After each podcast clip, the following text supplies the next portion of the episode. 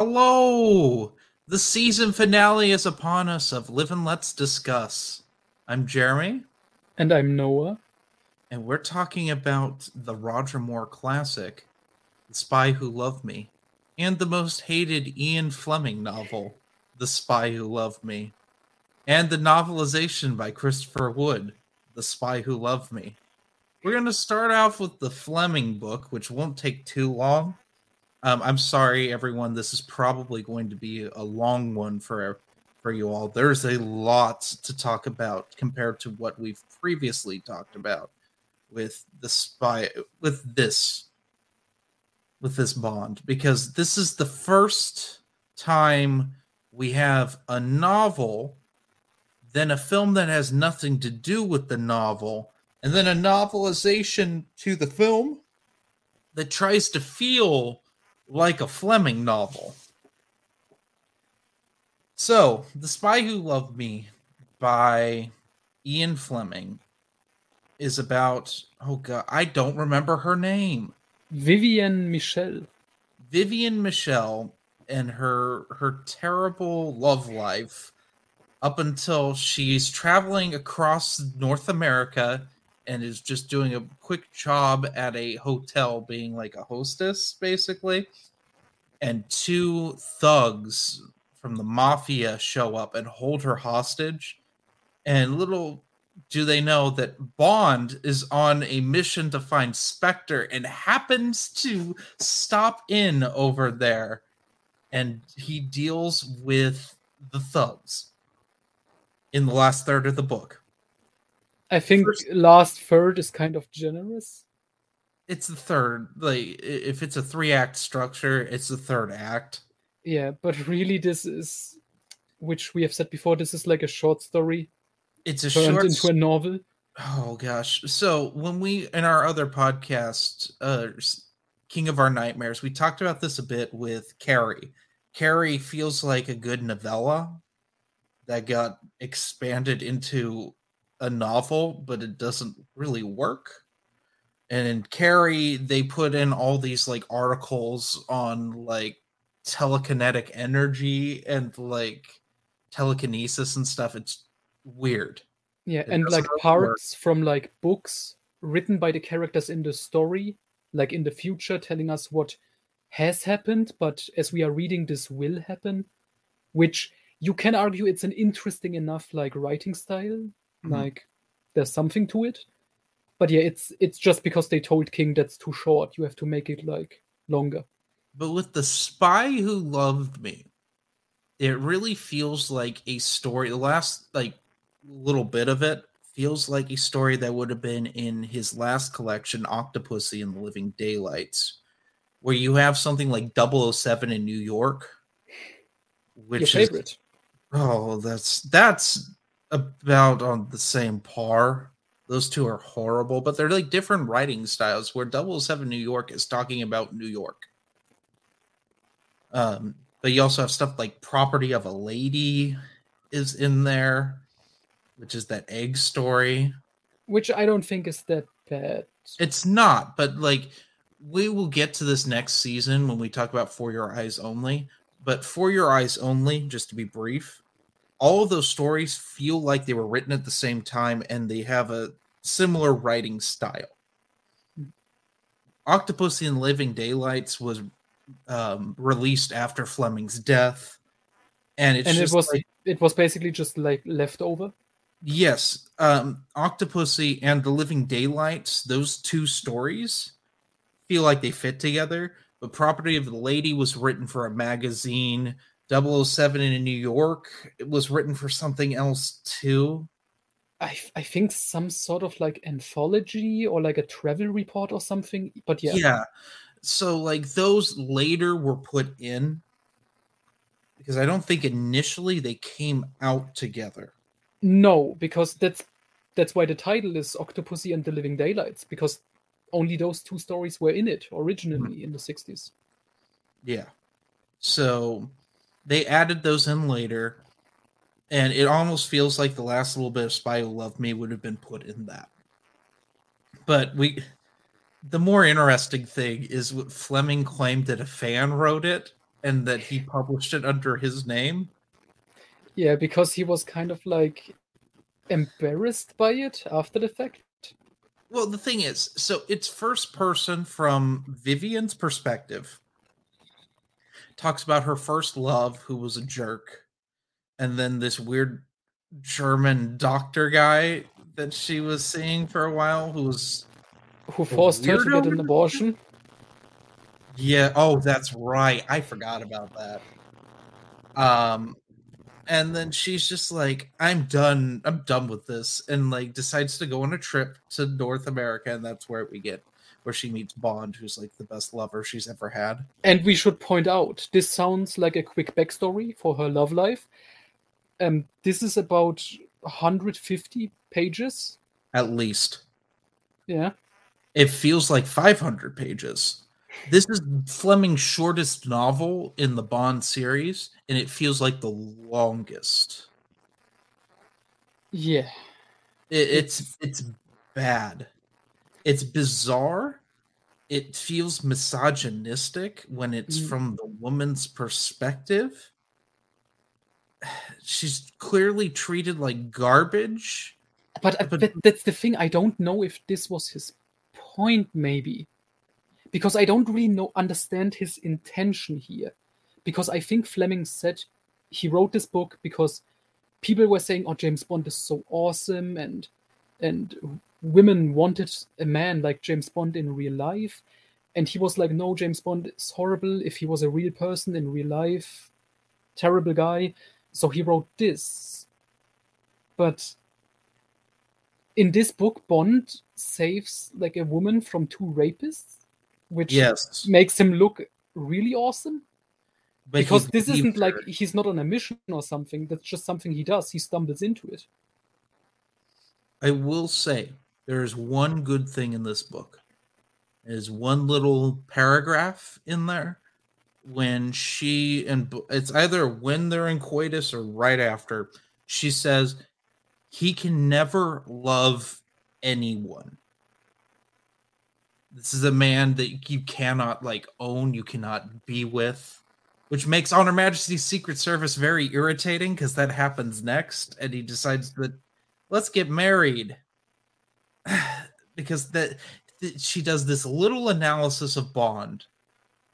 And honestly, it's the only reason, in my opinion, to even read this book. Hmm. Because she can tell that something had happened to him. The, the events of Casino Royale are still very much at play it, with his psyche when it comes to women. And you are cutting out hardcore. Yeah, I know. Internet. It's garbage. Yeah. You just need to move here. The internet's kind of garbage and you have to pay a lot of money for it. but yeah. So anyway, Spy Who Loved Me. It, I mean, I would recommend. I would recommend reading it once. The book. Yeah, because I I do um, think it's an interesting enough experiment for Fleming. Yeah, it's it it's different. It does reference Spectre for about two seconds, because this takes place. We should just say this takes place right after Thunderball, right before On Her Majesty's Secret Service, where in On Her Majesty's Secret Service, the novel, they've talked about that he's been hunting for Spectre for a while and he can't find them. Mm-hmm. This is one of those things because he he ended up he had just gotten out of like a firefight or something with an, a possible lead to Spectre to to Blofeld, and it went nowhere. Yeah. The person ended up dying. which sounded like it would be a more interesting book, a more which interesting I wish story. was at least a short story. Because we're gonna start next season, we're gonna start getting into the Fleming short stories, mm-hmm. which are wonderful. And this could have been a decent short story. Yeah. Just imagine the final part of this book. We just begin the story, this woman in distress, mm-hmm. and then suddenly Bond shows up, saves mm-hmm. her, leave Good stuff. in her from her perspective too. Yeah, that would work. But this is just it's too long and it's too much uncomfortable nothing. But anyway, let's get into the film because you've told me and I didn't do the research for it that when Fleming said uh, talked about making The Spy Who Loved Me into a movie, he said don't use the story. Yes, famously he put it in the contract. Like you can use the title Spy Who Loved Me. You can't use anything from the actual book, nothing from the story. Yes. So we open with two well we the film opens with two nuclear submarines one british and one russian although we don't see the russian one taken. We're told that it's also taken by a mysterious force. They are just disappeared they're taken away and, uh just disappeared. No one knows where they are. Um both the British government and the Russian government hear about it at the same time. Which in the film, it's General what is what is his name for the Russian General Gogol in his first time actually being this character, who's going to be a character for a little while that just shows up periodically. He shows up uh, in every movie up until Living Daylights. That's his last appearance. Yes in the book, it's the head of Smersh, which is Colonel Nikitin. Mm-hmm, yeah, who um, is way more aggressive and sinister. Creepy. Well, he feels like a male version of Rosa Klebb, which I yeah. think was the point. He's gross. He's a pervert, and he like has nasty dentures, which did give me a chuckle that he doesn't take care of his teeth and he's not going to take care of his dentures either.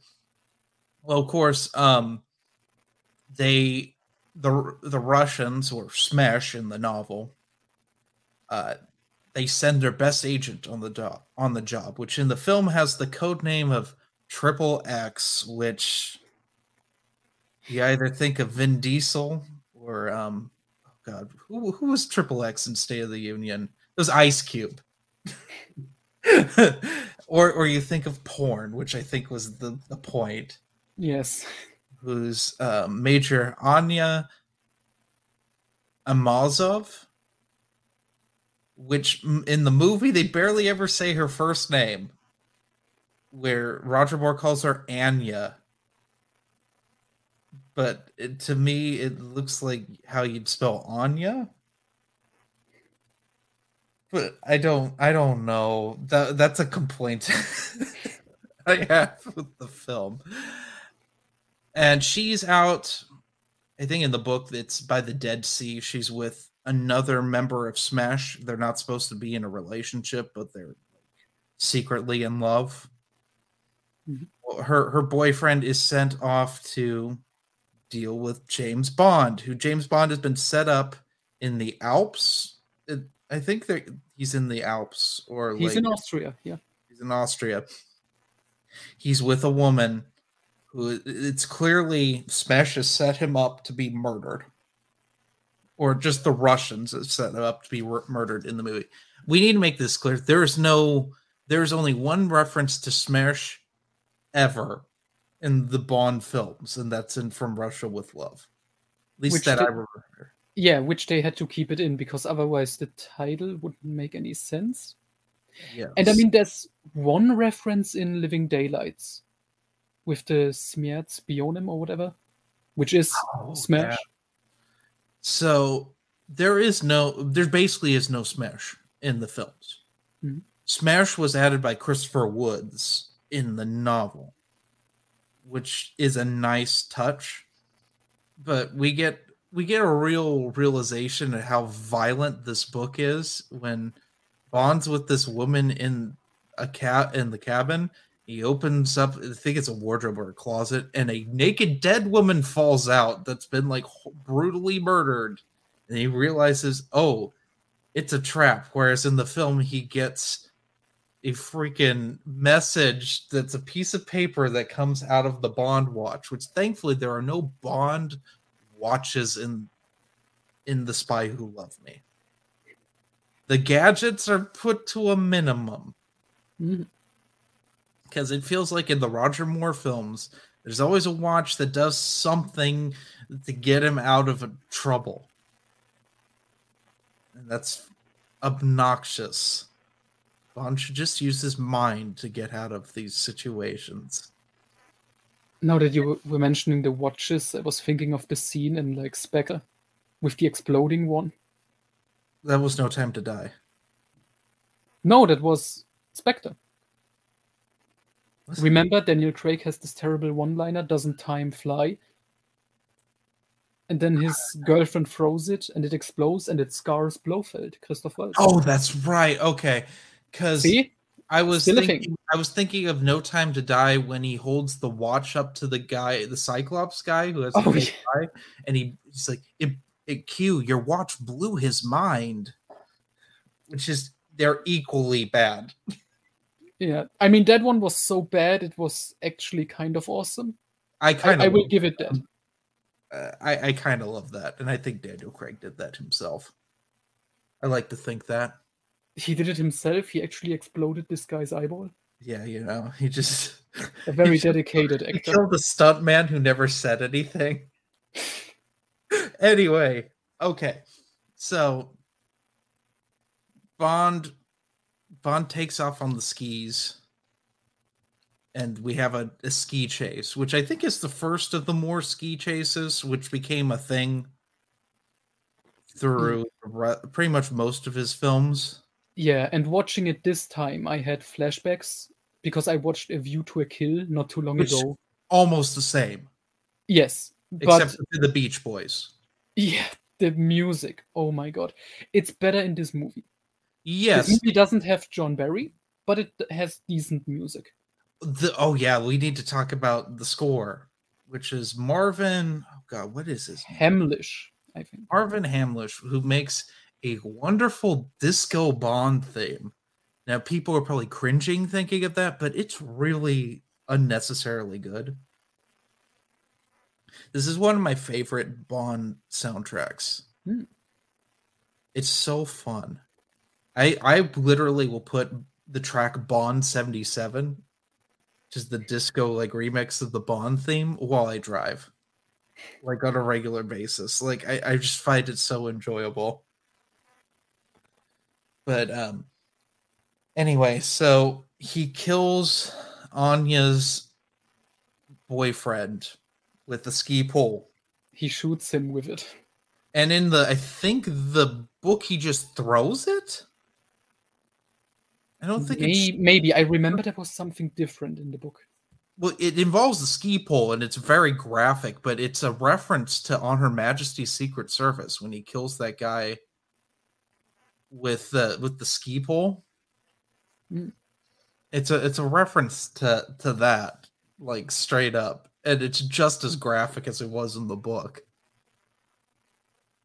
And he, of course, Bond escapes by jumping off a cliff and literally releases a parachute with the Union Jack.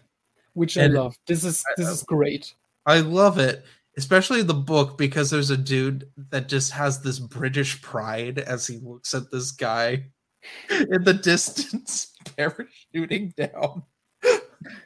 Yeah, but but what I loved about it is they play the Bond theme at the perfect moment Oh when, yeah, when he opens it up. And I would say this pre-credit sequence alone Mhm. is kind of more enjoyable than the previous two Roger Moore Bonds. yes, Yeah, because you immediately realize, okay, they got it. Now, third film with Roger Moore, they finally got it.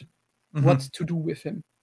Well, another thing that I find enjoyable about this is that in the film, we're led to believe that there's a male equivalent in Russia to Bond, and then the snap zoom of it's a woman.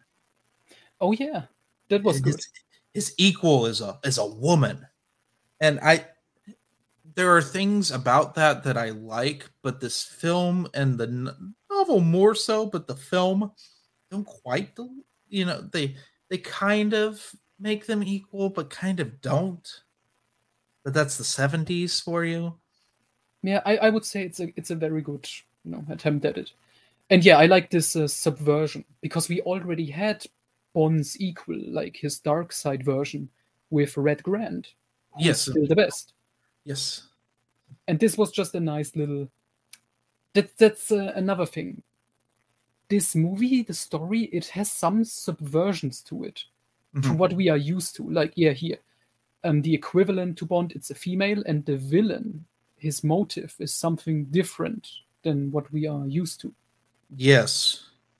And unfortunately would become the standard. yeah And it's this is the best time. Well, we'll get why don't we get into Stromberg and Stromberg's like point.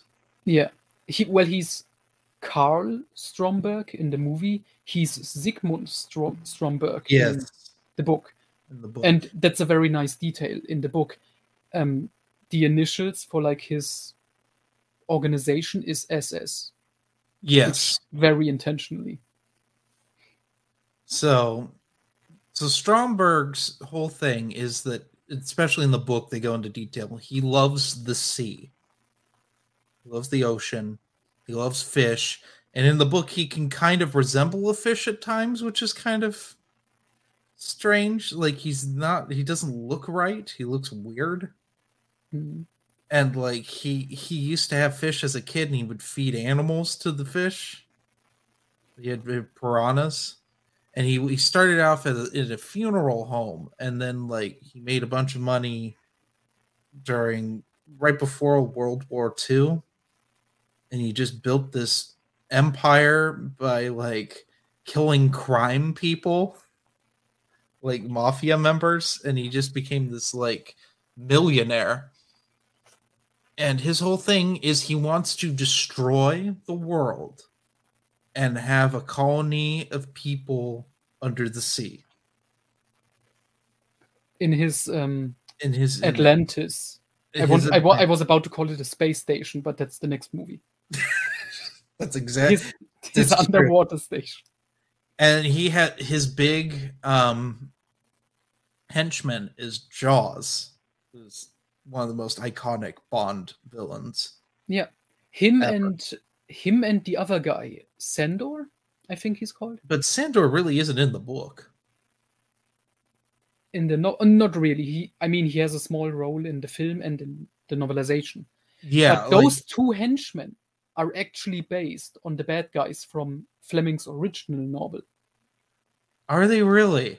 Yeah so in the book they are called sluggsy and horror yes! And one of them is like a smaller guy he's like bald and the other mm-hmm. one is like this big guy with metal teeth. So they took those two characters. I i don't know if Never fleming was still noticed alive. Yeah fleming had been dead for like a decade by that point. Yeah but if he was still alive and he saw that he would have been like no, He he, wouldn't have been amused probably. But jaws can't speak because sometimes he can't moonraker Well, in the novelization, they are told he does not have vocal cords. Anyway, well he probably christopher wood probably has to retcon that in his next novelization or he just won't add it. I have a feeling.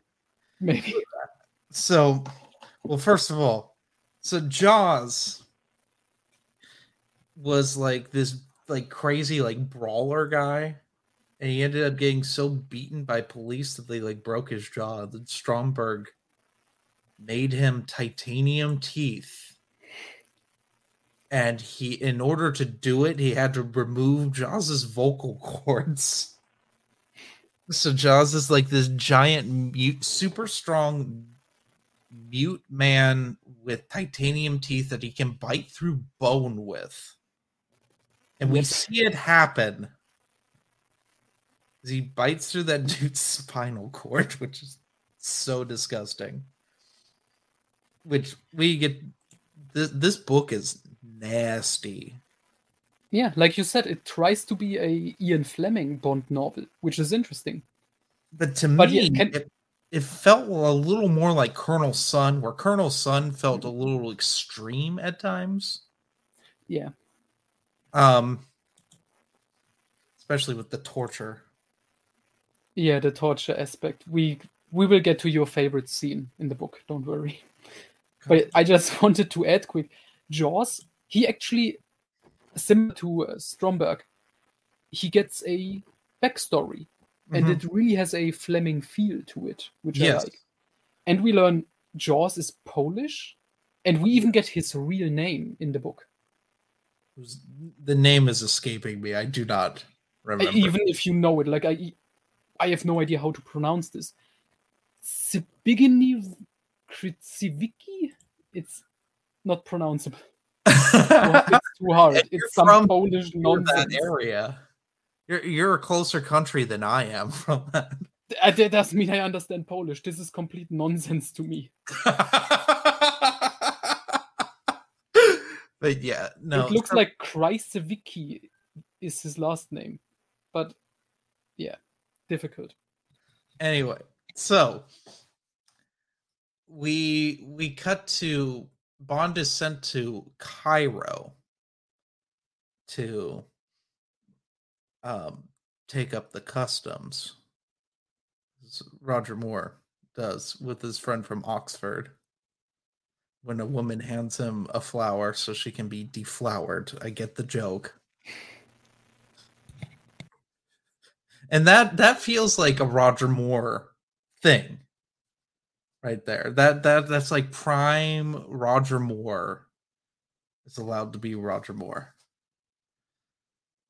Um so we whereas in the book we get to Cairo and it's just a a shit show. Bond goes to this house to get get to so there's this guy he's selling a microfilm that he stole from Stromberg of where the submarines are. Smersh wants it and um MI6 wants it. So Bond Bond goes to the contact's house, meets his mistress. Mistress tries to seduce him. Bond's not having any of that in the book. In the movie, he's very for it. And because it's Roger Moore and he needs to get the max amount of a woman boning in per film. Then she's shot, which is really graphic in the film and kind of sad. Well, not in this film. In in the book, it's kind of like graphic and sad. In the movie, it's done in two seconds, and he goes and chases. yeah he doesn't even check if she like still has a pulse or something No, he just the runs away immediately yeah, he goes to fight the guy in the most awkward Roger Moore fight since Man with the Golden Gun. but it ends in the best way Oh yeah, where the guy's holding on to Roger Moore's tie, and then he falls. Which is pretty good. and roger has a nice little one liner Yeah, Would you like to share it? what a helpful chap just every once in a while he does something really cold doesn't Mhm. happen often but, but yeah so we cut to well first of all in the book he, i think does he even kill him? I think he does kill the henchman. They get in the shootout i think so yeah. And then he goes back and the woman's like die dies in his arms. And then we go to the in the book. In the book. not in the movie. Not in the movie, because we immediately go to the pyramids. Mhm. That's some good we, visuals there. we find our uh, contact is talking to to Anya of Smersh, and Jaws is there, and the contact freaks out and tries to run away. Jaws chases him, and Bond chases Jaws, and then Jaws rips the dude's spine out in the neck. book. In the book, because because in the movie like it's obvious that's what it's implying that he bites him like a vampire like in the neck. Mm. Yeah, it looks weirdly sexual and romantic in the movie yeah, but in a creepy way. Like it's a oh yeah creepy scene because it keeps it keeps like slowly like the lights go black and then it comes back. And it's really intense. I remember as a kid that freaked me out when I saw it because I saw this at a pretty young age. Yeah. Jaw- Jaws in this movie is still somewhat of a terrifying enemy. Yes. It's not like in Moonraker when He, he becomes the best character. yeah, when when Bond and him have the fight on the the cable car Mhm. and, and he just tells the Roger Moore tells the Bond girl, his name is Jaws. He kills people. they get in an awkward fist fight because every fight with Jaws is super awkward. Yeah, which, to be fair, that's because the actor is like, gi- in, like enormously tall and, you know, has pain moving and shit. It also should should be noted that Roger Moore, I think, is the tallest actor to play Bond. He's over six Mm. feet. He's taller than Connery was. Hmm. But yeah, I don't I don't know. I know Craig's the shortest. He's the only one under six foot. But yeah, it, it Roger Moore's not a small person, but he looks significantly dwarfed in front of Jaws. Everyone does. Sorry.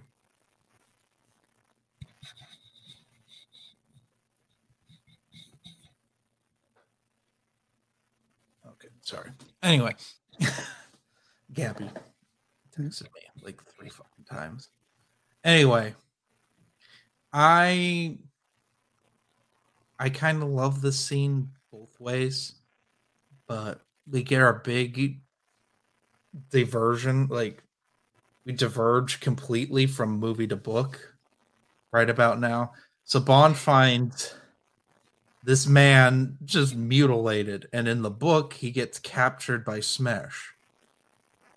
In the movie, he gets in a fist fight with the, the two Russian guys that are with Anya. He beats them both up. Easily. Then mm. walks away and is like, I hope you enjoyed the show. Yes. In the book, we get to the one of the most uncomfortable torture scenes I've ever read in a Bond book, and I don't say that lightly. Yeah. Christopher Wood is apparently a big fan of Casino Royale with the Oh, famous God. ball torture scene. Yes, which we have not talked about that really on here yet because we haven't gotten to Casino Royale. But the torture in the book is horrific in that, and he just takes it up a notch because it's like he was a big fan of the simplicity of it in Casino Royale and just how graphic the torture was in Colonel Sun. So, boy, let's combine them together and we just strap a car battery to Bond's testicles. Which, Can you imagine? Can you I imagine? have seen this before because I've read Kick Ass, and this happens in the comic book of Kick Ass. So, like, I knew as soon as the car battery came out, I'm like, they're gonna attach it to his genitals. That's 100% what's it. And sure enough, mind you, I want to just say I was at my girlfriend's job. She was working a weekend, and I just came up with her, and I was just reading that. And I read this whole torture sequence because it goes on for a while.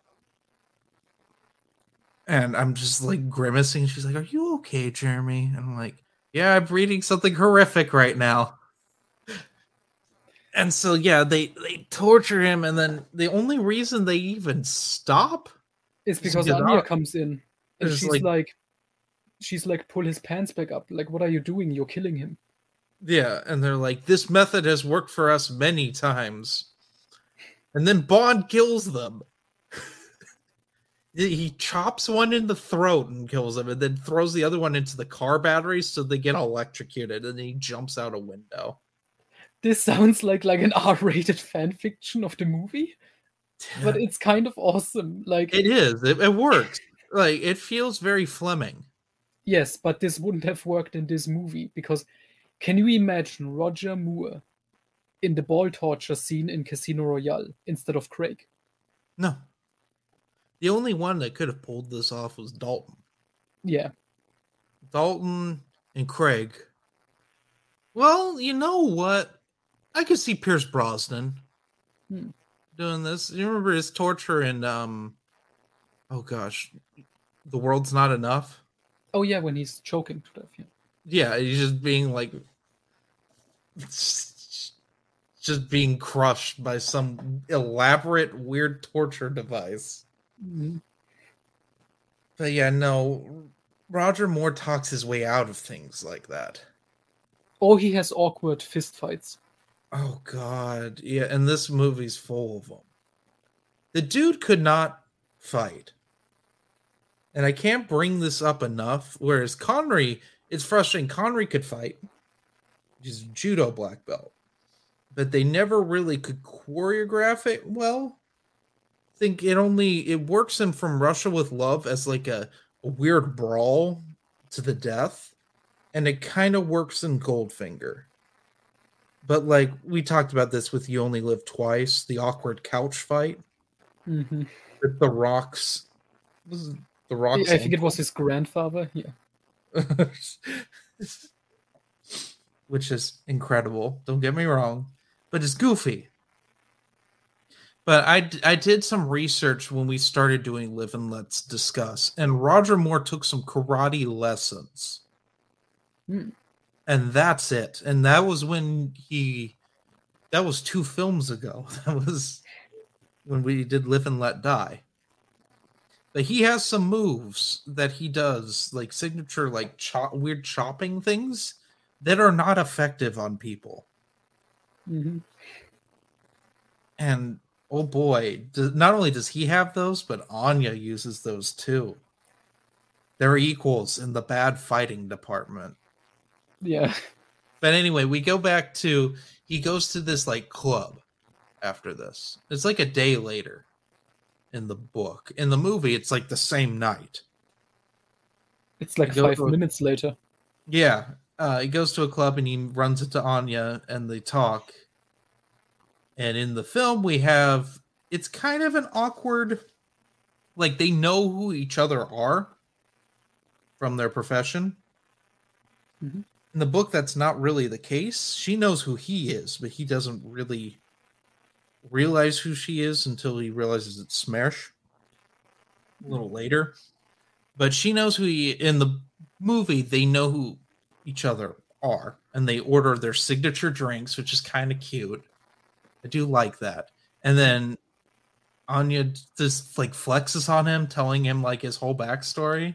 And he drops that he was married once, and it pisses Bond off, and he walks away.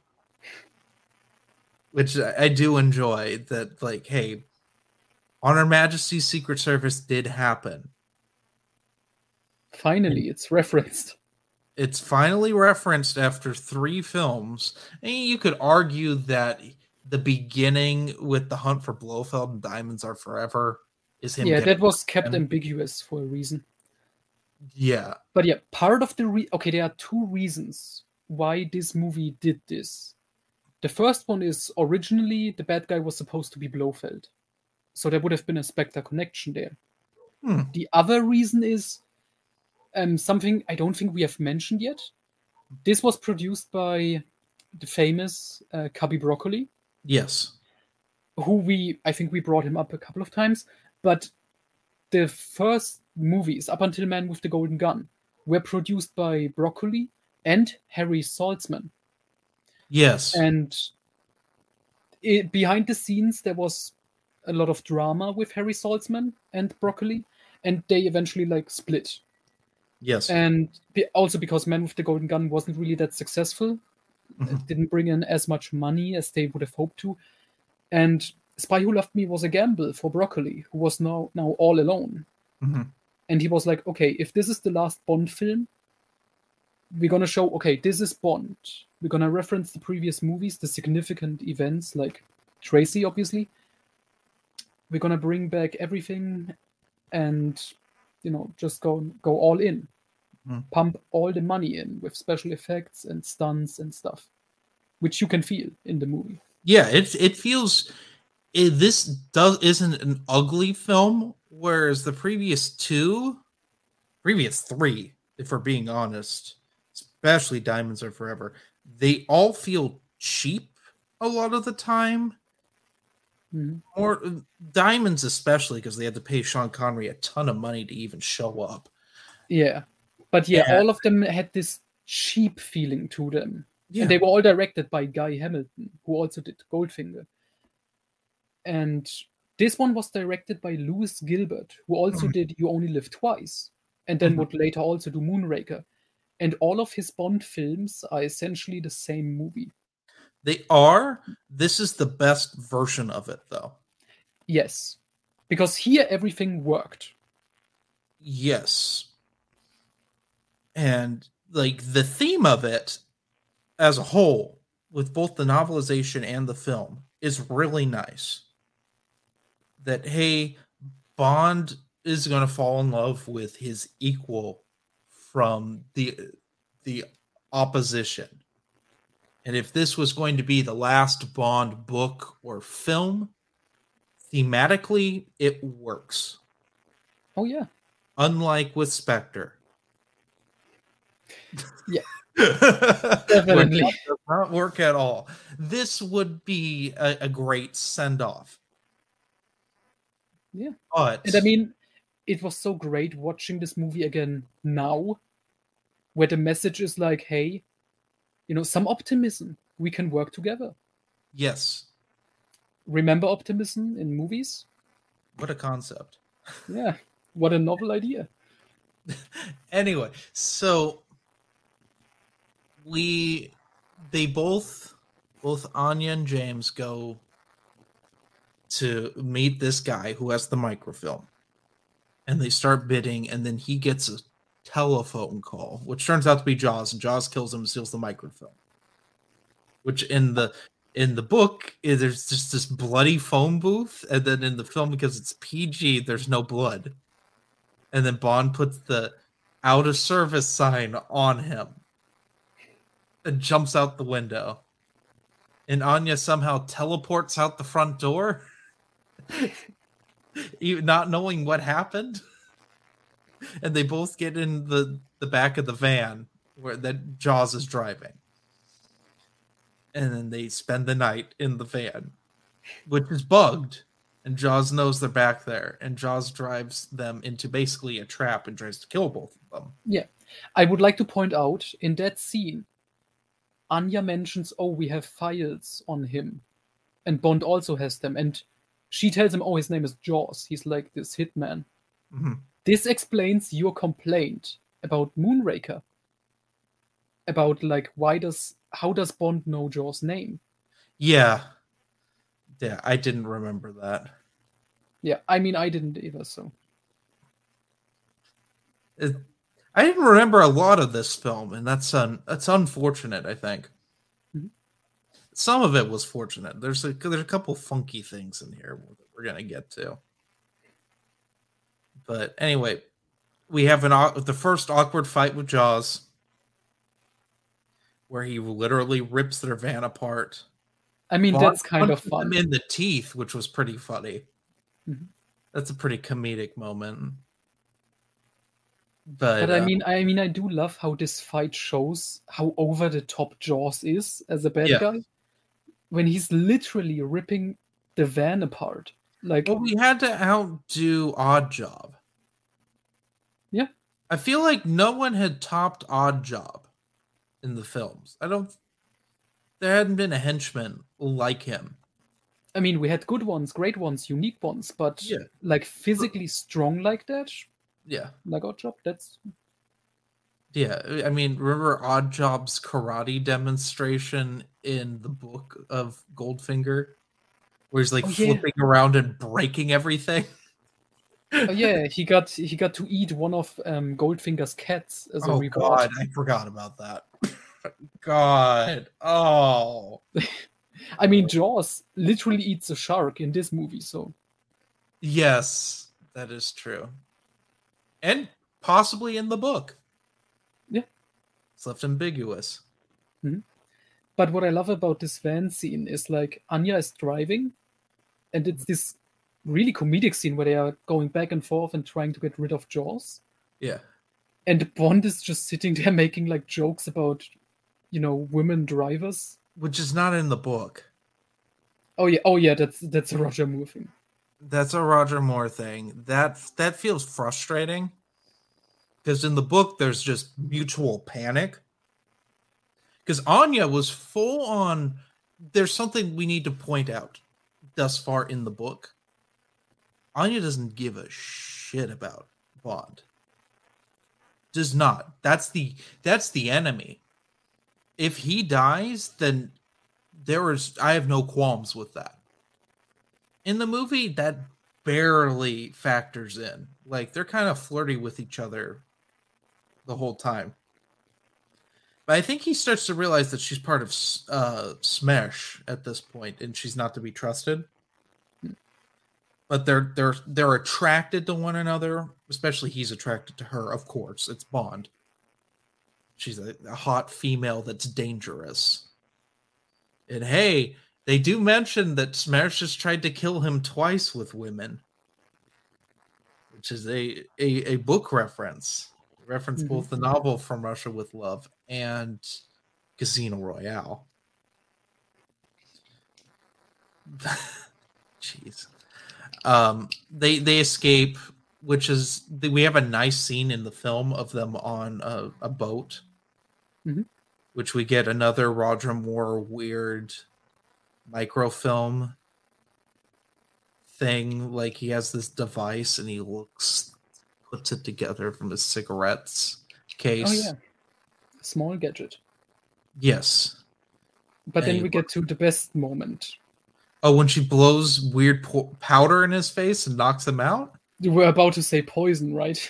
I was about Because- to say poison. yeah, that's pretty much what it is. Yeah. Because they are flirting with each other, and Bond thinks he's gonna get some. Then she pulls out like her cigar case or something, Mhm. takes one, and then pff, right in his face, which she does drug him in the book. oh yeah, She injects him with something, I think. But what I Mm. love about this scene is after this, Bond returns to like headquarters in Egypt, right? Yes. And he and then we get a great scene in the movie where there's just General Gogol is there. Yeah, and Bond is pissed. Yeah. I love and that. confused at first. Yeah. And I love how this implies I mean clearly shows like she probably kind of knew at this point maybe that she Yes. and Bond were supposed to work together and you know arrive there together. Mhm. But she still knocked him out and stole the thing just so she could be like, I arrived first, I have it. I'm Bond- better than you. Yeah, I'm better than you. Bond is Yes. Because there's that competition aspect between the two of them. Mhm. Because Bond has every intention of abandoning her at one point. And yeah, it, I do enjoy it. And I love when M walks in and is like, there's a change of plans. Yeah, you and then he's like, you probably see my counterpart from the KGB is here. Mhm. Which in the in the book there's more tension because Oh yeah, because the Russians in the book are very much Fleming's uh, bad guy Russians. Ye- especially Nikitin. Yeah, Nikitin's creepy. yeah. And he gets all jealous that Bond is like eyeing up Anya. Because That's oh, why- we didn't even talk about that. yeah. In the beginning, so there's a scene in the beginning when Anya's called into the to the office. It's in both the book and the film. And she's given her mission. She's told that her lover's dead. In the movie, Gogol just says, like, hey, we've known this has been going on for a while, despite you hiding it from us. In the book, Nikitin comes on to her, and it's actually kind of a, a tense scene that reminds me a lot of the novel From Russia with Love. Mhm. Where Rosa Klebb came on to, oh God, what is her name? Tatiana. Tanya? Tatiana. Yeah. Yeah, he's kind of trying to like blackmail her, Yes. and he makes like this plan where it's like, okay, I'm gonna tell her that it was Bond who killed her lover, so she's gonna kill him, and then I'm gonna get some. That's Yes. pretty much it. which is gross and weird. Yeah, but Gogol in the movie is like just a nice guy. Yeah, he's Like- just he's he's M's counterpart. Yeah, and I like that M and him they are like really good with each other. Like he even Yeah. calls him Miles, which is the first time we get M's name in the movies. Yes. And I, I just like that. We also I forgot to mention it. We got um we meet the next M. Oh Yeah. yeah, Admiral Hargreaves. Yes, who ends up replacing M two films from now? Yeah, Robert Brown. I think he first appears in Octopussy. Uh, yeah, because I can't remember if that it's that or for your eyes only.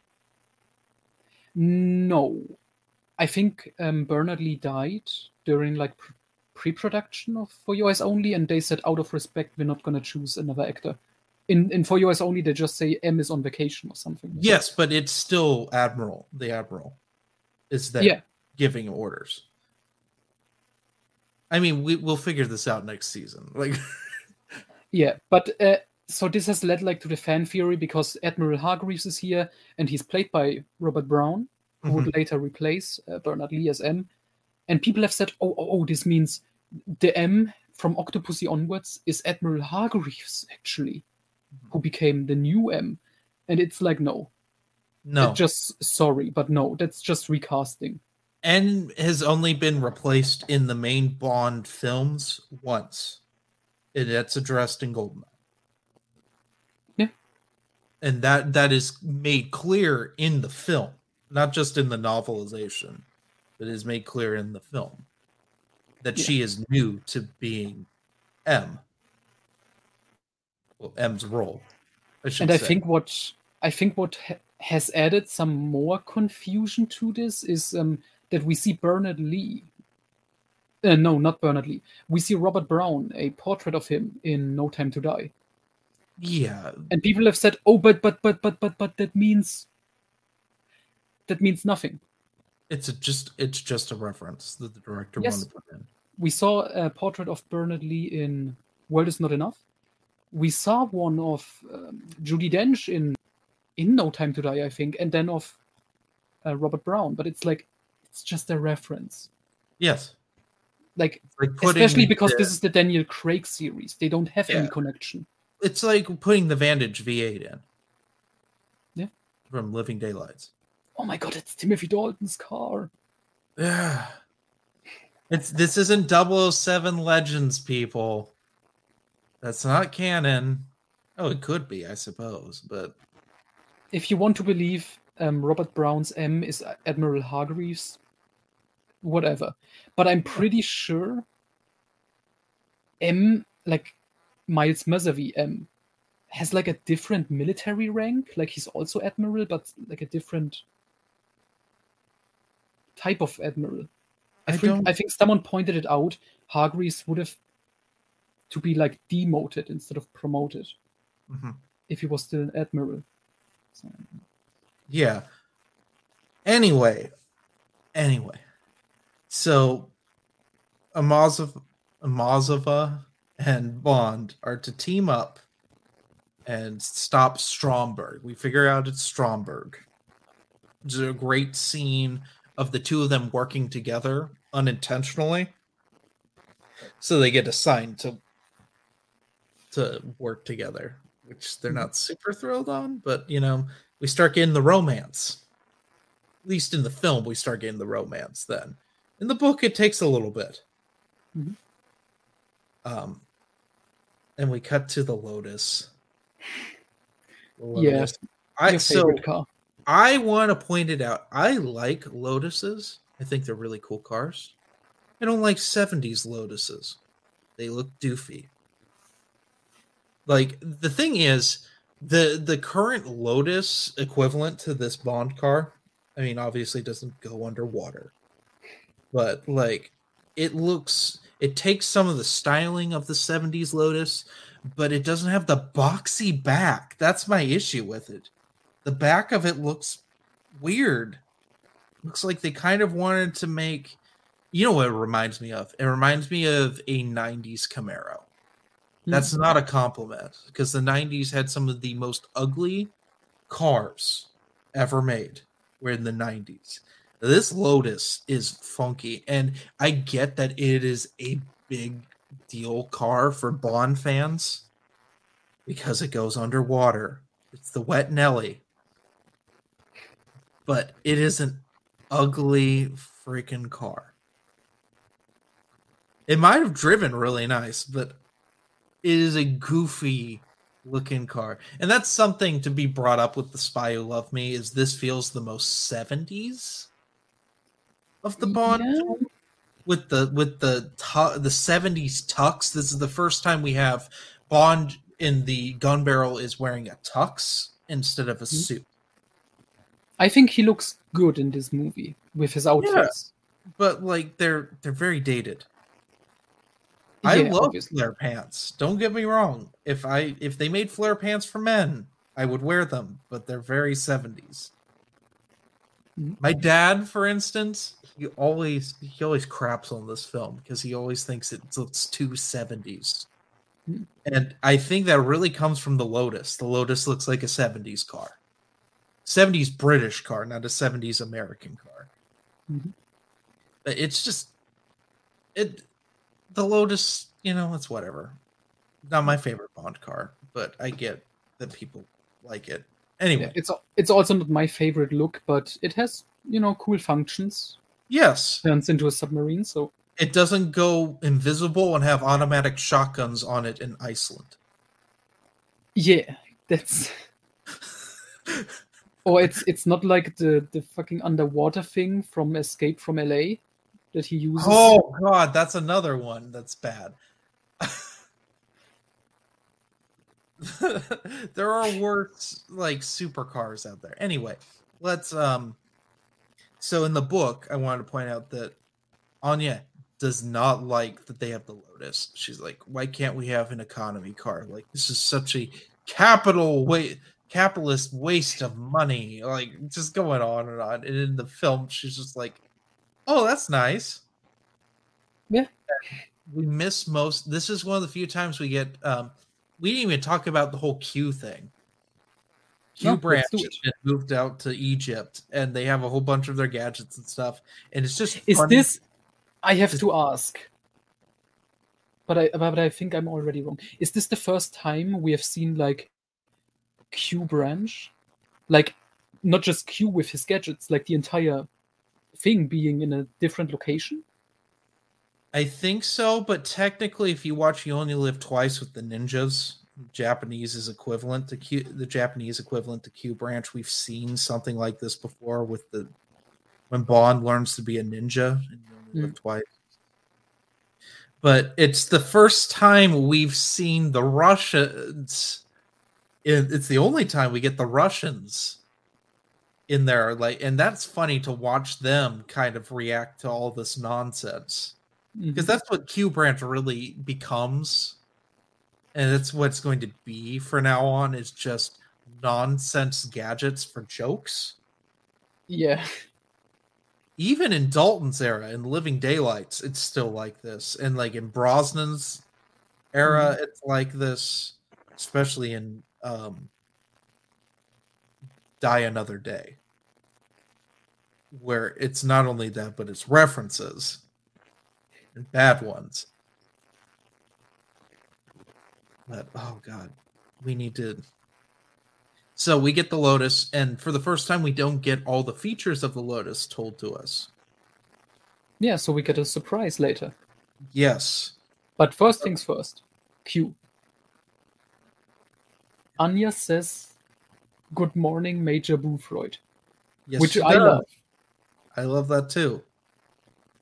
Because not many people know this, I guess. But yeah, Q's real name is Major Boothroyd, And which is the, the... character we see the first time in Doctor No. and in the book, they never refer to him as Q. This Yeah. novelization. This novelization is very much the Fleming books. There is Q branch. Q branch is referenced once, actually twice, uh, but there is no Q. Mhm. Which is something in the Gardner books that is a thing. Oh, instead of Q, we got QT. I didn't know that, but I was thinking of his novelizations. They reference Q. Well, Q is a character, of course, in License to Kill, so he's in the novelization. But in Goldeneye, there is Q. Yeah. Like, like both those novelizations. So it's nice that Christopher Woods still stays with the Fleming notion that there's Q branch, but he's not named Q. Mhm. I wonder if that will stay for Moonraker. Now we have to watch out. yeah. Because this could just be the end of the Fleming timeline, basically. Mhm. Because this, well, anyway, I'll get to that at the end of this video or recording, whatever this is. I don't know. I don't know. We've been going for an hour and it feels like an hour, but we're only halfway through the, the freaking story. Oh my god. We have to hurry up. We haven't even talked about the villain yet at all. We have a little bit. We went What about his his uh, scenes in the movie, which are good? Not yet, but we're we're getting there. Anyway, so we in the in the so they're supposed to be married.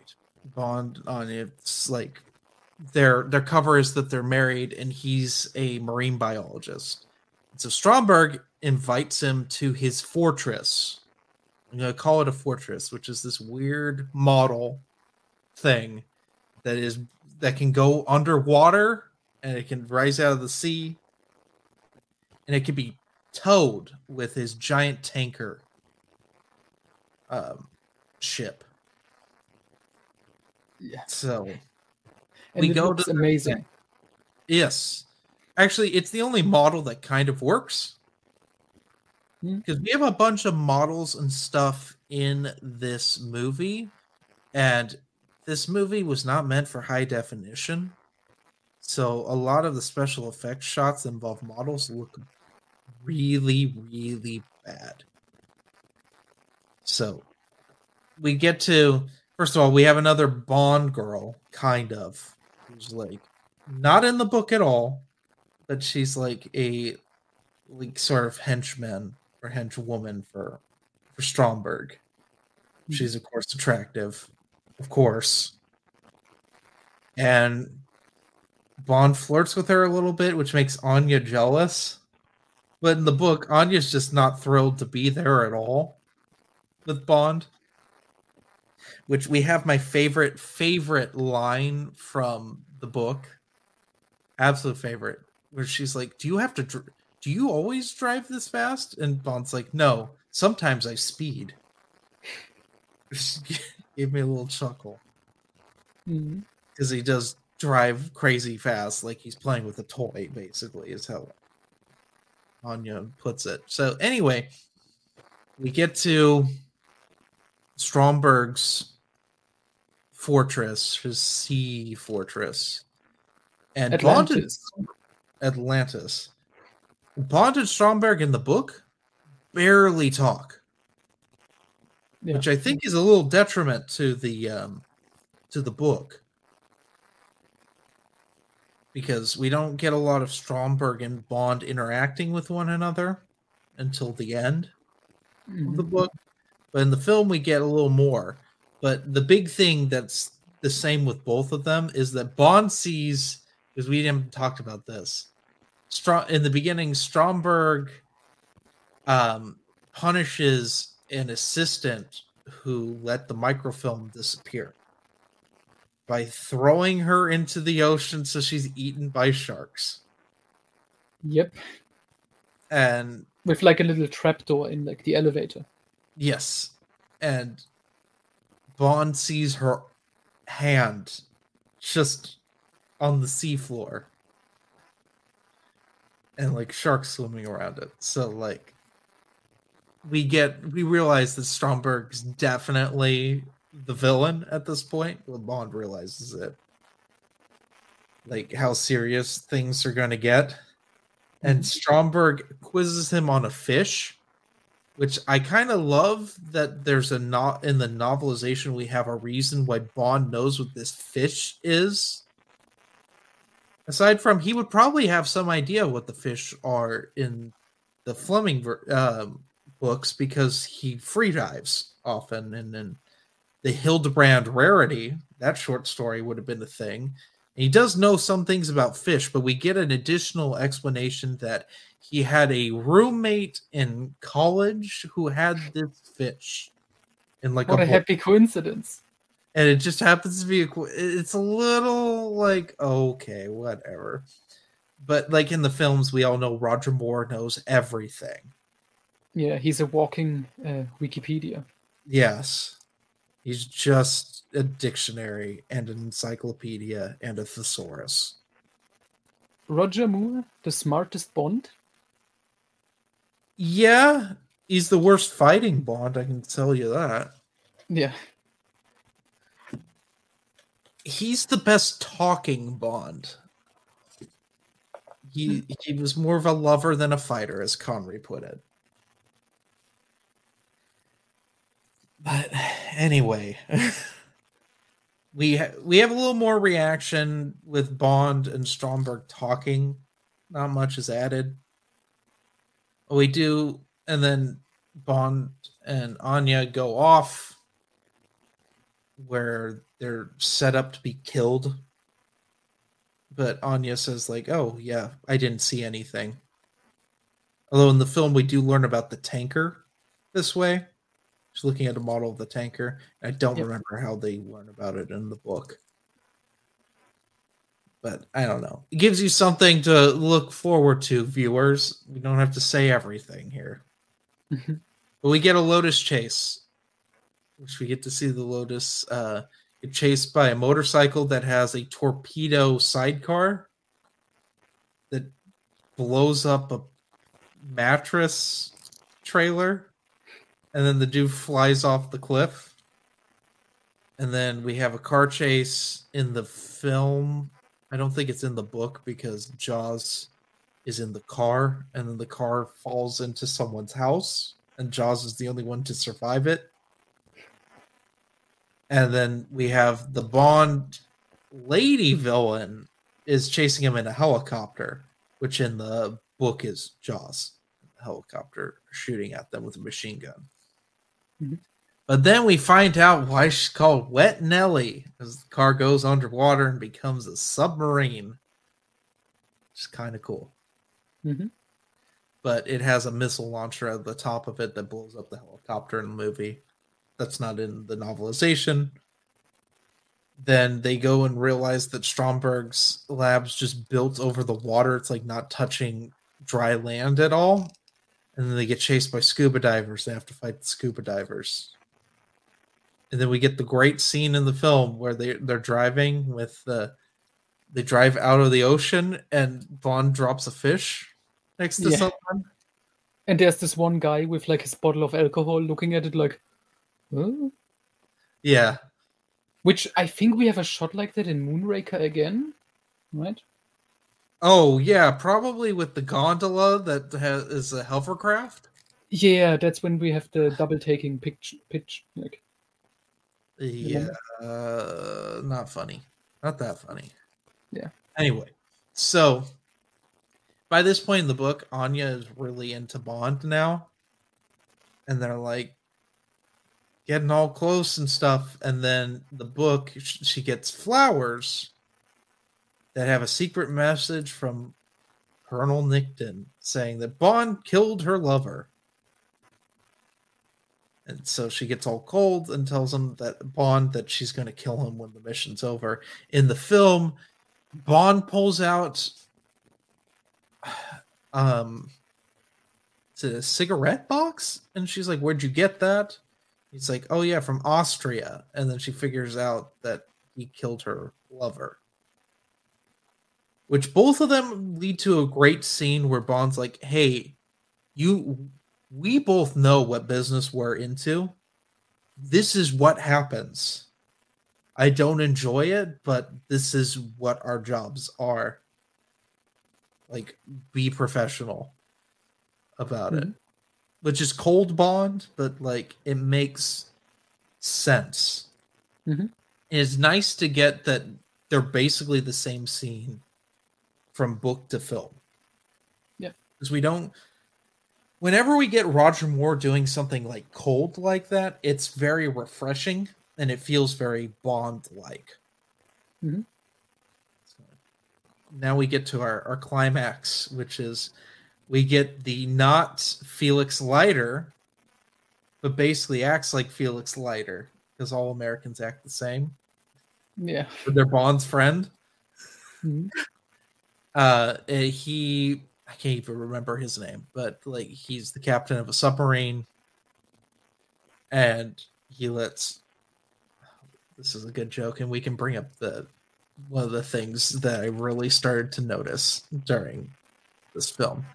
Um, anyway, he Bond and uh, Anya are on board, and he didn't. The, this captain didn't realize that Major Amazov was a female, and she's like, "Don't treat me differently because I'm a woman," which is nice. But he's like, "That's the same. I think it's best that you shower in here instead of with the the men on board." Which leads to a great joke where she's showering. She's obvious. The actress is obviously naked, which this we can get into this a bit. Nowadays, most actresses will not do that they have a body double and then you can see in post production you can put someone's face on someone else. Do that or you shoot them so it's not obviously them. Or i mean there are some actresses that do get naked on camera but a lot of them don't anymore. So she's clearly naked and this movie is pg and it was not meant to be in high definition because what would have been blurry in standard definition is now you see full nip. She's clearly taking a shower. And there was something in to go back to backpedal to the opening of this with the Carly Simon song, Nobody Does It Better. Much of mm-hmm. those women are naked too, which I just assumed for the longest time that they just wore bodysuits. But no, there is clearly free flying boob going on. And you wouldn't have seen it unless it was in high definition because I know Noah watched this on DVD. Yeah, and because you told me the day before, I looked for nipples. Mm-hmm. Th- thank you, by the way. The great. I, I wanted to, to make sure I wasn't going experience the crazy. Yeah, so I looked for it, and it's like in the opening credits, it was yeah obvious. It's more so on Blu-ray. Yeah, but I remember the one scene when, like you said, the shower scene, and it was like, it was still blurry enough on my DVD copy. It's not really. Um, Yeah, I can ima- only imagine what it looks like in 4K. I don't own this in 4K. I have seen some of the 4K transfers though of some of these Bond films because they were free on Prime for a while. So like I've seen License to Kill in 4K. They've done a really good job with these films. But unfortunately, we get into other things that don't look good on Blu-ray, which there's a lot of blue screen in this. Oh my god, yes. There's a scene when like Bond and not Felix, Navy Felix, like look out of the submarine at the end, and like they are so the projection. It looks like the scene from You Only Live Twice. Yes, which is 10 years earlier. Almost 10 years earlier. Um but the whole thing is blue screen was not meant to be filmed on blue. Like that's and that's the problem with this is this movie has a lot of blue tones in it. And it looks weird. Like and even like in the opening there's issues with it in high definition where it feels like the effects are falling apart if that makes any sense Um, do you mean the insert shots when Bond is skiing Yes. and he's like, well not just that no i mean like in the when the song plays and we Hmm. have the credits the opening credits like some of that doesn't look looks broken now Hmm. because of high definition because like these the effects they use don't hold up like people that are kind of like all blue like kind of keying out if that makes sense Hmm. like for for people who have like like work on film or have like a degree like I have a degree in this like it I'm trying to explain it best I can like people like start to fade out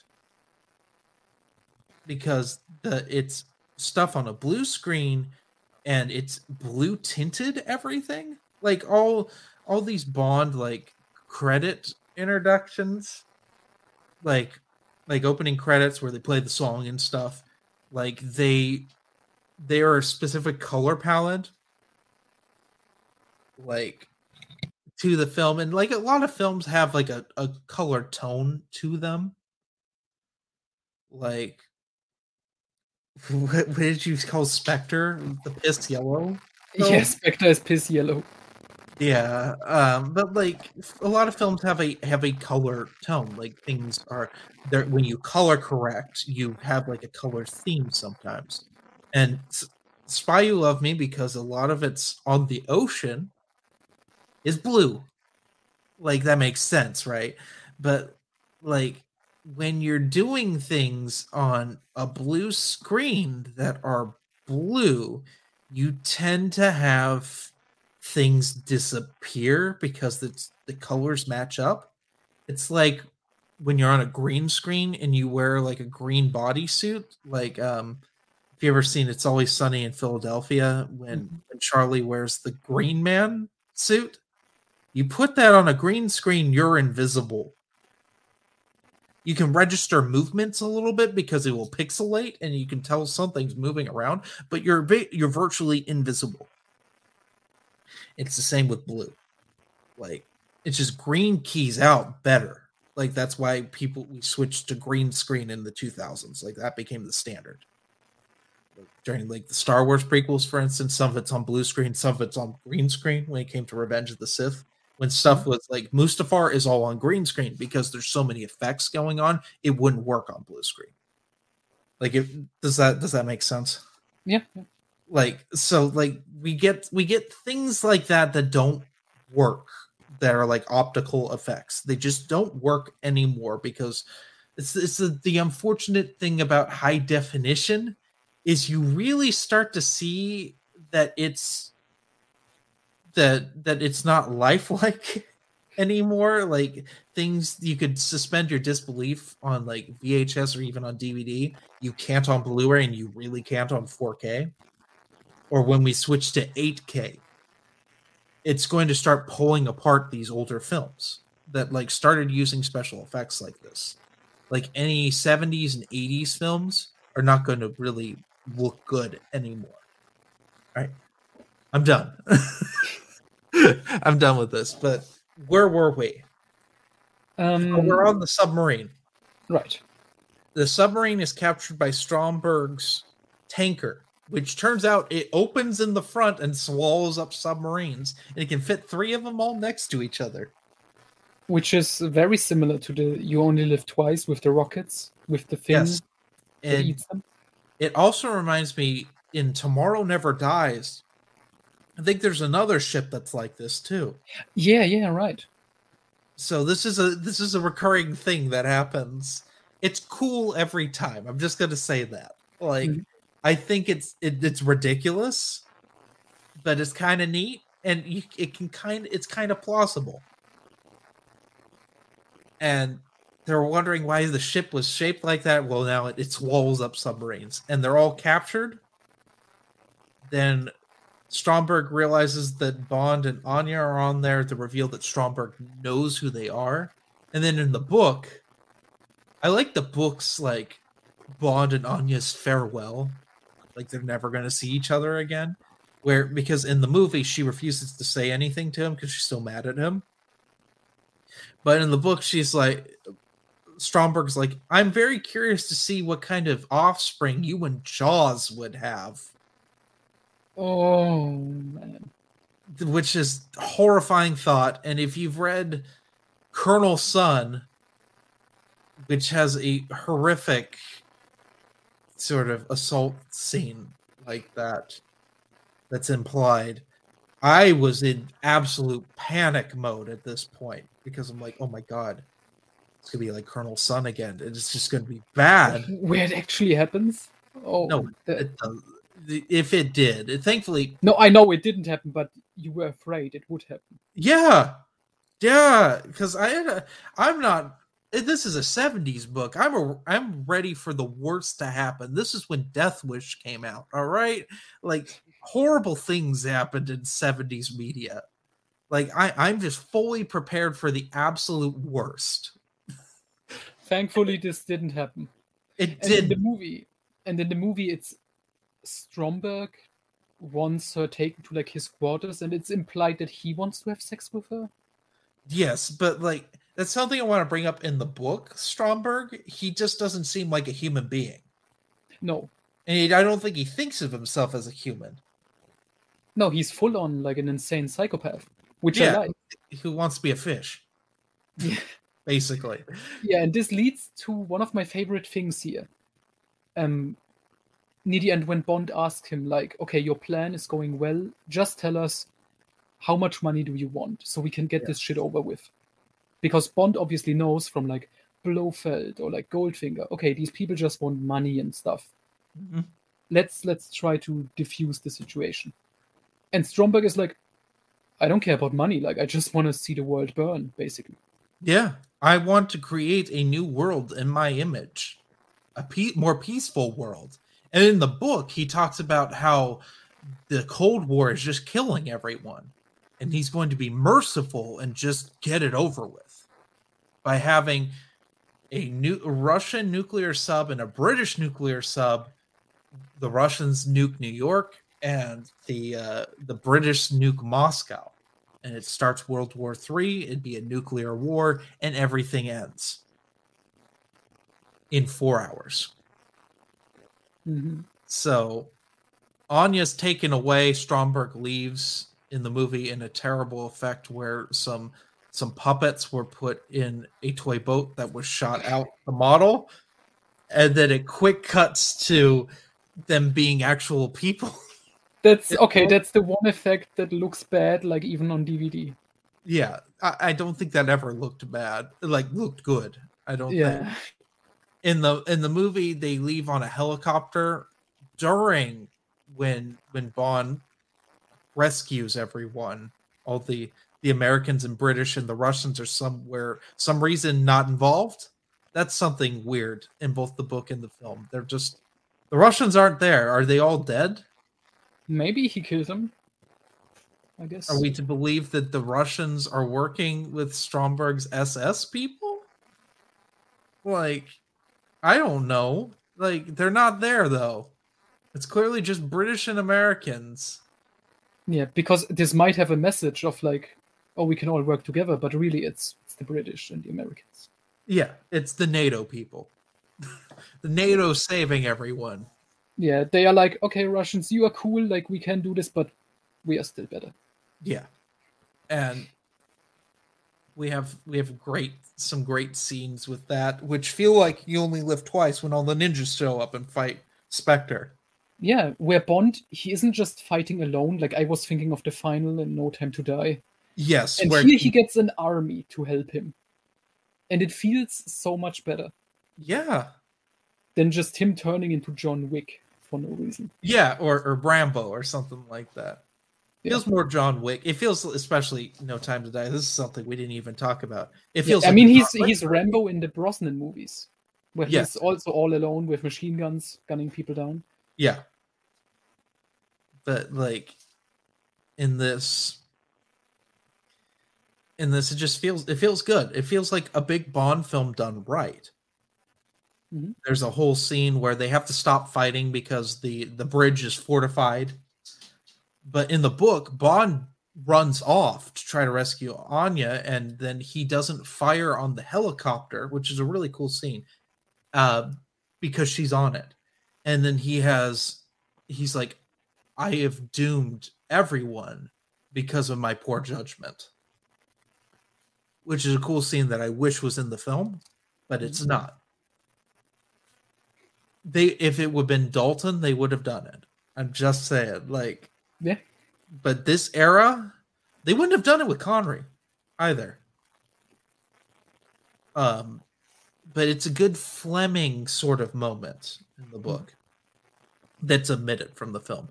But anyway, they they take apart a nuclear missile, they take the detonator out, and they make it so they can blow up this like blast screen, like this this titanium blast screen, so they can get into the bridge and stop everything. And that's a tense scene where Bond's writing on the top of the weird camera system which I think he just crawls through the the grates in the, the book. I can't remember. Mm. But he drops it. It's a tense scene, and then we get some more fighting, and then like they stop World War Three from happening, but they still got to get Stromberg. Yeah, because they make the two uh, submarines shoot at each other, destroy yes. each other. They change the coordinates last minute. The last mm-hmm. four minutes which was an exciting moment because Bond is sitting down at like the terminal mm-hmm. and he takes like the manual and reads like he turns the pages, okay, how do I do this? And then just types in how to do it. And it was there's no music, there's nothing. It was really awesome actually. Yeah, it's tense. Mm-hmm. So then they escape, which is an intense scene. And they, they sink the tanker, but they still got to go to Stromberg's fortress, Atlantis, to go fight Stromberg, which I like the book's version better, mm. where Bond puts on scuba gear mm. and gets shot out a torpedo shaft to go fight Stromberg. It felt like Live and Let Die, the novel. And he's scuba diving his way to to the lair and that. It felt like that. Although yeah, he's but... not attacked by sharks or barracudas. Hmm? I was expecting that. But it was nice to not have that. But he only he has an hour before they just destroy the fortress. Mm-hmm. And he gets there with like another gadget delivered by Q. Yes, and I don't like that. Yeah. I don't I don't like how it's done. Because Bond is like, no, this other guy is like, okay, how will you get to Atlantis, to his base. And Bond is like, get me the thing Q sent me in the mail.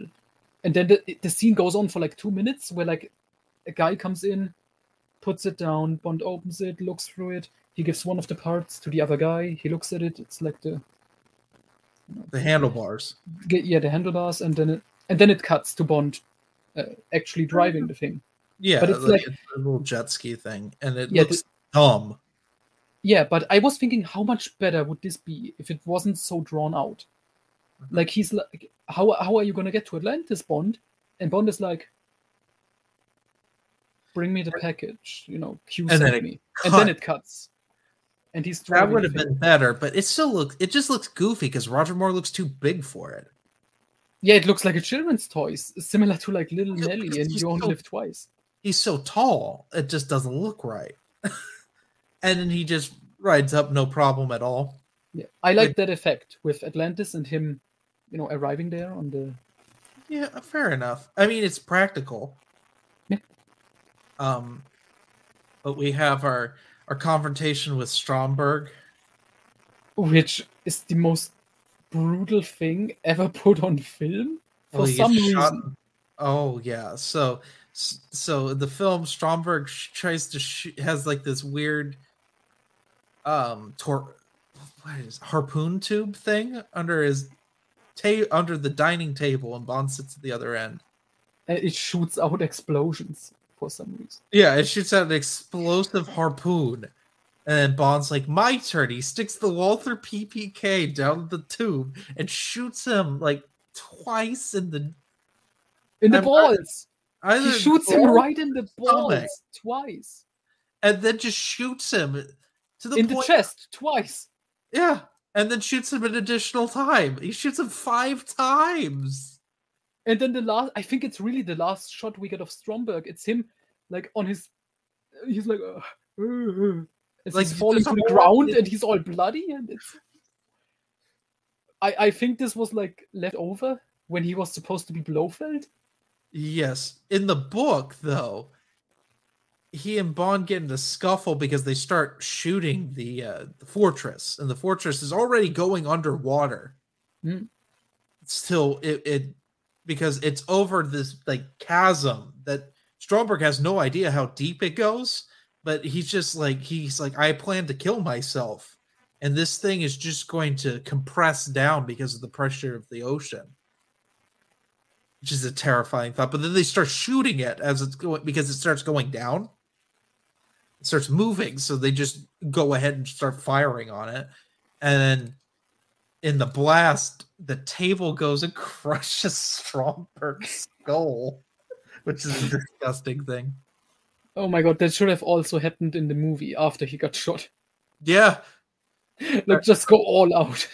but we get our fight with Jaws, which is goes different in both the book and the film because we didn't explain something. We we admitted something from the film, Mm. the train fight. Right. Yet another train fight. Yeah. With Jaws. And I intentionally didn't say it because it shares parallels to how the book fight goes, last fight with Jaws goes in the book. So earlier on, Anya and Bond are getting close, and they have they have adjoined quarters on a train, and Jaws assaults Anya, like beats her up and is going to kill her. And then Bond comes out, and he and Bond have a fight. Then the only reason they stop Jaws that time is Bond takes a lamp, smashes the bulb so it's like electrified, which doesn't work. By the way, that's not a thing that happens. And he shocks Jaws's teeth with the lamp, with the exposed bulb Yeah. how electricity works. Well, they do something similar when Jaws and Bond have their final confrontation, where first of all he breaks Bond's hand, Mm. like shatters his his right hand to get the gun out of his hand. Because in the movie, he just shoots Jaws in the teeth. why couldn't you? If you're that good of a shot, why can't you aim higher? Just dome him. that was have saved you trouble. But no, he shoots him in the teeth, and then the PPK jams, and then the two of them brawl, which leads to a great scene where he they fight in the magnet room. Mhm. Which why there's a magnet, I don't know. I don't understand why that's there. But he he magnetizes Jaws by his teeth and then dumps him in, so he fights Jaws fights a shark. Yeah. Jaws versus Jaws. yes, which I think was a joke. Definitely. So he he ends up killing the shark. Like that's clear in the film, but in the book, Jaws and Bond fight, and Jaws and Bond finds some exposed wire, and he like grabs it, he shoves it in Jaws' mouth. it just starts electrocuting him, but it doesn't kill him. And then Stromberg has like a tank with a shark in it, and the shark jumps like the tank bursts because of all the the, the shooting, all the missiles being fired at Atlantis, and then just, we it's left up to interpretation which Jaws won. Mm. But then Bond and um, Anya escape in the very comfortable bed escape pod Oh yeah, Stromberg's personal uh, little escape pod. with um with the, the champagne. Yeah. So, and then we get our in the film we get our like confrontation of is Anya going to kill Bond? And then they decide the fuck. Yeah. With the great moment, she's pointing the gun at him. We get a close up of her finger pulling the trigger, and then the champagne it pops. Yeah. And, and then we get our f- great pun when they're rescued of Oh yeah, their bosses like Gogol and M and Q and everybody is just looking in there when they are like post coitus. yeah, and they're like Bond, what are you doing? He's like keeping the British end up. And then closes And then it gets like this military like navy version of of the song. of nobody does it better. Yeah, with like It's now it's a bunch of men singing it. It's awesome. and then it goes back to Carly Simon singing it. Yeah. But in the book, we cut from the initial escape to a little while later, Bond's recuperating at his flat. We get his his lovely. Is, is she Scottish? I think she is Scottish. Yeah, or yeah, I think so. Um, housekeeper has a cameo, and she invites in the the Navy captain and bonded him yuck it up a little bit, and then he's like, "There's a woman here to see you," and it's Anya, who proceeds to join Bond in the bedroom after Bond quickly shaves and is like shocked that he doesn't cut himself. He still has a damaged hand, even though he wants to go back to work. Mm. And it ends like that. With her I, I think I prefer the movie version. I kind of like the book. It felt I mean, I do like the book. I mean, the ending specifically. The movie's uh, version's funnier. It feels more Roger Moore. Yep. And it set a trend for a very, very long time of end of Bond movie sex puns. Oh my god, when did it stop? Die another day. There's a few of them that don't do it. I know that the Daniel Craig films don't do it because he's miserable and doesn't have sex. He doesn't have fun. Yeah, um, he, he listens to Sinatra and complains about it. yeah. That wasn't that wasn't even a Frank Sinatra song. It was a rip-off version. Yeah, I don't- I don't remember. Yeah, Uh, but oh, man. but yeah, I think it was Die Another Day, which Die I think Day. that's the only good change they did. Stop yeah, well, by the by the Brosnan films, it was very done to death. I thought Christmas only comes once a year. I was thinking of the VR set from Die Another Day with Moneypenny. Oh god, yeah, That's where she's that- masturbating on the floor. that's literally the worst of it. That that is it's the epitome of how bad it got. But I'm pretty sure they do it in Moonraker. Oh yeah, oh yeah. Q has the best line. It yeah. looks like he's attempting re-entry, sir. Oh, God. Um, That one works because it's Q, and I just, you know, I know they do it in A View to a Kill, but I don't know if they they don't do it in the Dalton films. no, it's better in the Dalton films because it's because they bring something up they set up before. Yes, which worked better in the License to Kill. It was like, why don't you wait until you ask? You know, this thing they bring it don't you back, and it's not me? just yeah, and it's not just a sex pun. There's something more to it. Yeah, but I I mean I preferred Living Daylights with that. We'll we'll get to Mhm. that one because that one just feels better. Like it feels more natural. Yeah. Um, but they do it in Brosnan's films. They do it in at least three of them. Now that I think about it, I don't remember the end of Tomorrow Never Dies, so they could do it in that one too. They did. He did make out mid with uh, what's her name? Not Lucy Liu, because I thought it was. remember, I did that like Oh yeah, I thought it was Lucy Liu for the longest. It's not. She was in those. um Oh gosh, Charlie's Angels movies that came out a little after that. Yeah. You confused Charlie's Angels with Tomorrow Never Dies. They look. They're shot the same. All right. Yeah. Those Brosnan films set the standard for what spy movies were going to be like for a while, because Mission Impossible One looks like Goldeneye, and Tomorrow Never Dies. Like they all look the same up until Triple X. Triple X tried to do something different, which didn't work at all. I don't know why people like those movies. They're really horrible. Even compared to Die Another Day, I'd rather watch that than like Triple X State of the Union, for instance. Like, or the third Triple X. Like, why? Hmm. Why I do double people- checked. I double checked, by the way. It's Michelle Yeoh. Okay. She's a good Bond girl. I liked Yeah, her. and she was a good fighter in that movie. Yeah, well, she's a martial artist. Yeah. Um, I'm pretty. She did a bunch. She's in those police story Jackie Chan films. I know she's. I think she's in the Star Trek Discovery show. Well, that's that's. I feel sorry. Yeah, That's horrendous. this is what this podcast has become. You know, we just like, ugh. Modern stuff sucks. yeah. But what It can we do about it? John Wick doesn't suck.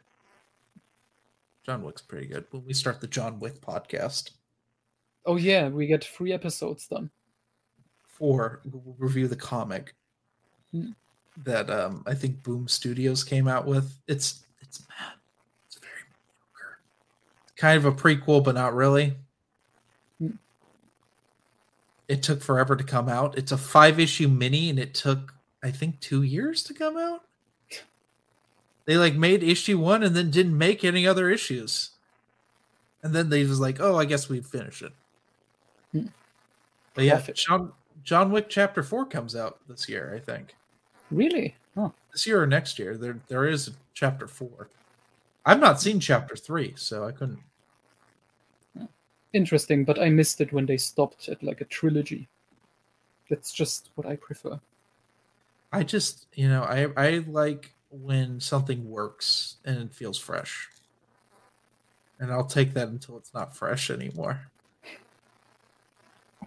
But anyway, that is the Spy Who Loved Me by Ian Fleming, the film, and the novelization by Christopher Woods. Which one did is it. Best? Obviously, it's Ian Fleming's novel. Oh, I, yeah, e- easily. It's the greatest thing ever. No, I think the novelization is better than the film. But with Really? that being said, yes. So to me, as a whole, if they were to never write any Bond books after this, it feels like the perfect end for the Bond character. Hmm. Like Fleming's Bond Okay, I can see it. because he's now with he and the enemy he's come to terms with things from casino royale now Mhm. and he's found his equal and it's just nice with that being said this is where you could argue this is the best Moore film Oh yeah, definitely. I think most people would agree that's his best film. i personally think it's the second best but we'll get to that next season with what i think is the best Moore film but this is Spoilers. It's a view to a kill. obviously no it's moonraker That that's an awesome one. That's basically the same movie. So I don't, i don't know i think honestly i think for your eyes only is a good send-off for Moore and Mhm. just feels very bond like i like it a little more than spy who loved me it's kind of a smaller film more down to earth. it's more down to earth and it just if they were to end bond there for the films i wouldn't have minded Mhm. but they didn't Yeah, I mean, imagine if this was the last one. This was intended as the last James Bond movie. Let's go out with a bang, and, And this definitely really would have been it. Mhm. And it and it's a fun movie. At the end, it leaves you with you know optimism. Optimism. You had a good time, yeah and with a nice laugh. And now you compare it to No Time to Die, yeah it's just different where eras James Bond gets obliterated. with the dodo Yeah. Imagine imagine Spy Who Loved imagine Spy Who Loved Me. It's the same movie. And after James Bond makes the pun, the ship just explodes. I mean, might as well at that point. Like, God, I don't want there to be any more Bond films and I know what's going to happen. Mm. More bad Bond films, that's the problem. Well, we don't need the Broccoli's in charge anymore. I don't know, because if you take it away from the Broccoli family, it's gonna go to Disney or Amazon. And like these soulless, faceless monsters in charge. But the Broccoli's don't know what to do with it, and they haven't known what to do with it since. oh god, like the world's not enough.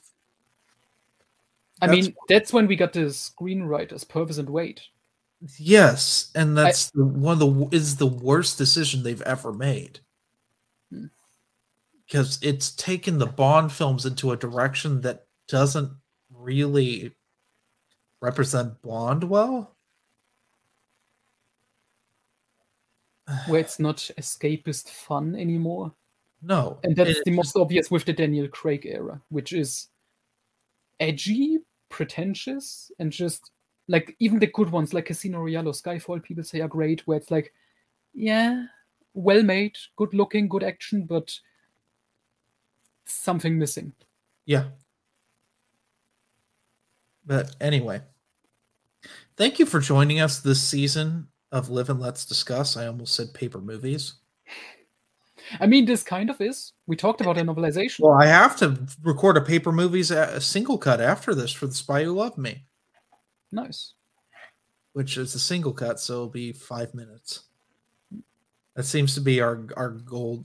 So check out Paper Movies on uh, wherever you can get podcasts. Where we not only do we do a book club, but one of us hosts will take a novelization that maybe the other hosts don't have, or we wouldn't have time to read, and we just discuss it briefly. We do a quick review of it, and yeah, I wanted to get pretty much.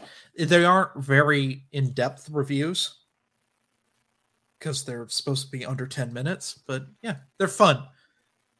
Get a general overview of the book and our thoughts. So, and then, of course, if you want more of our thoughts, you can obviously come here for any Bond stuff. But yeah, anyway, um, this was fun. Yeah. We're going to take a hiatus for a little bit.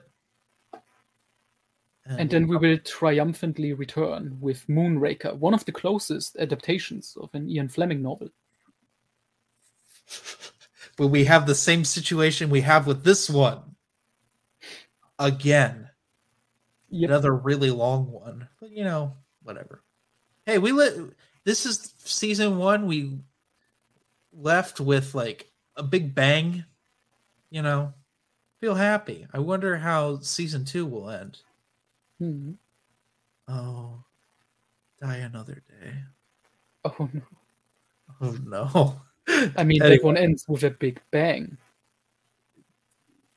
yeah anyway have a good one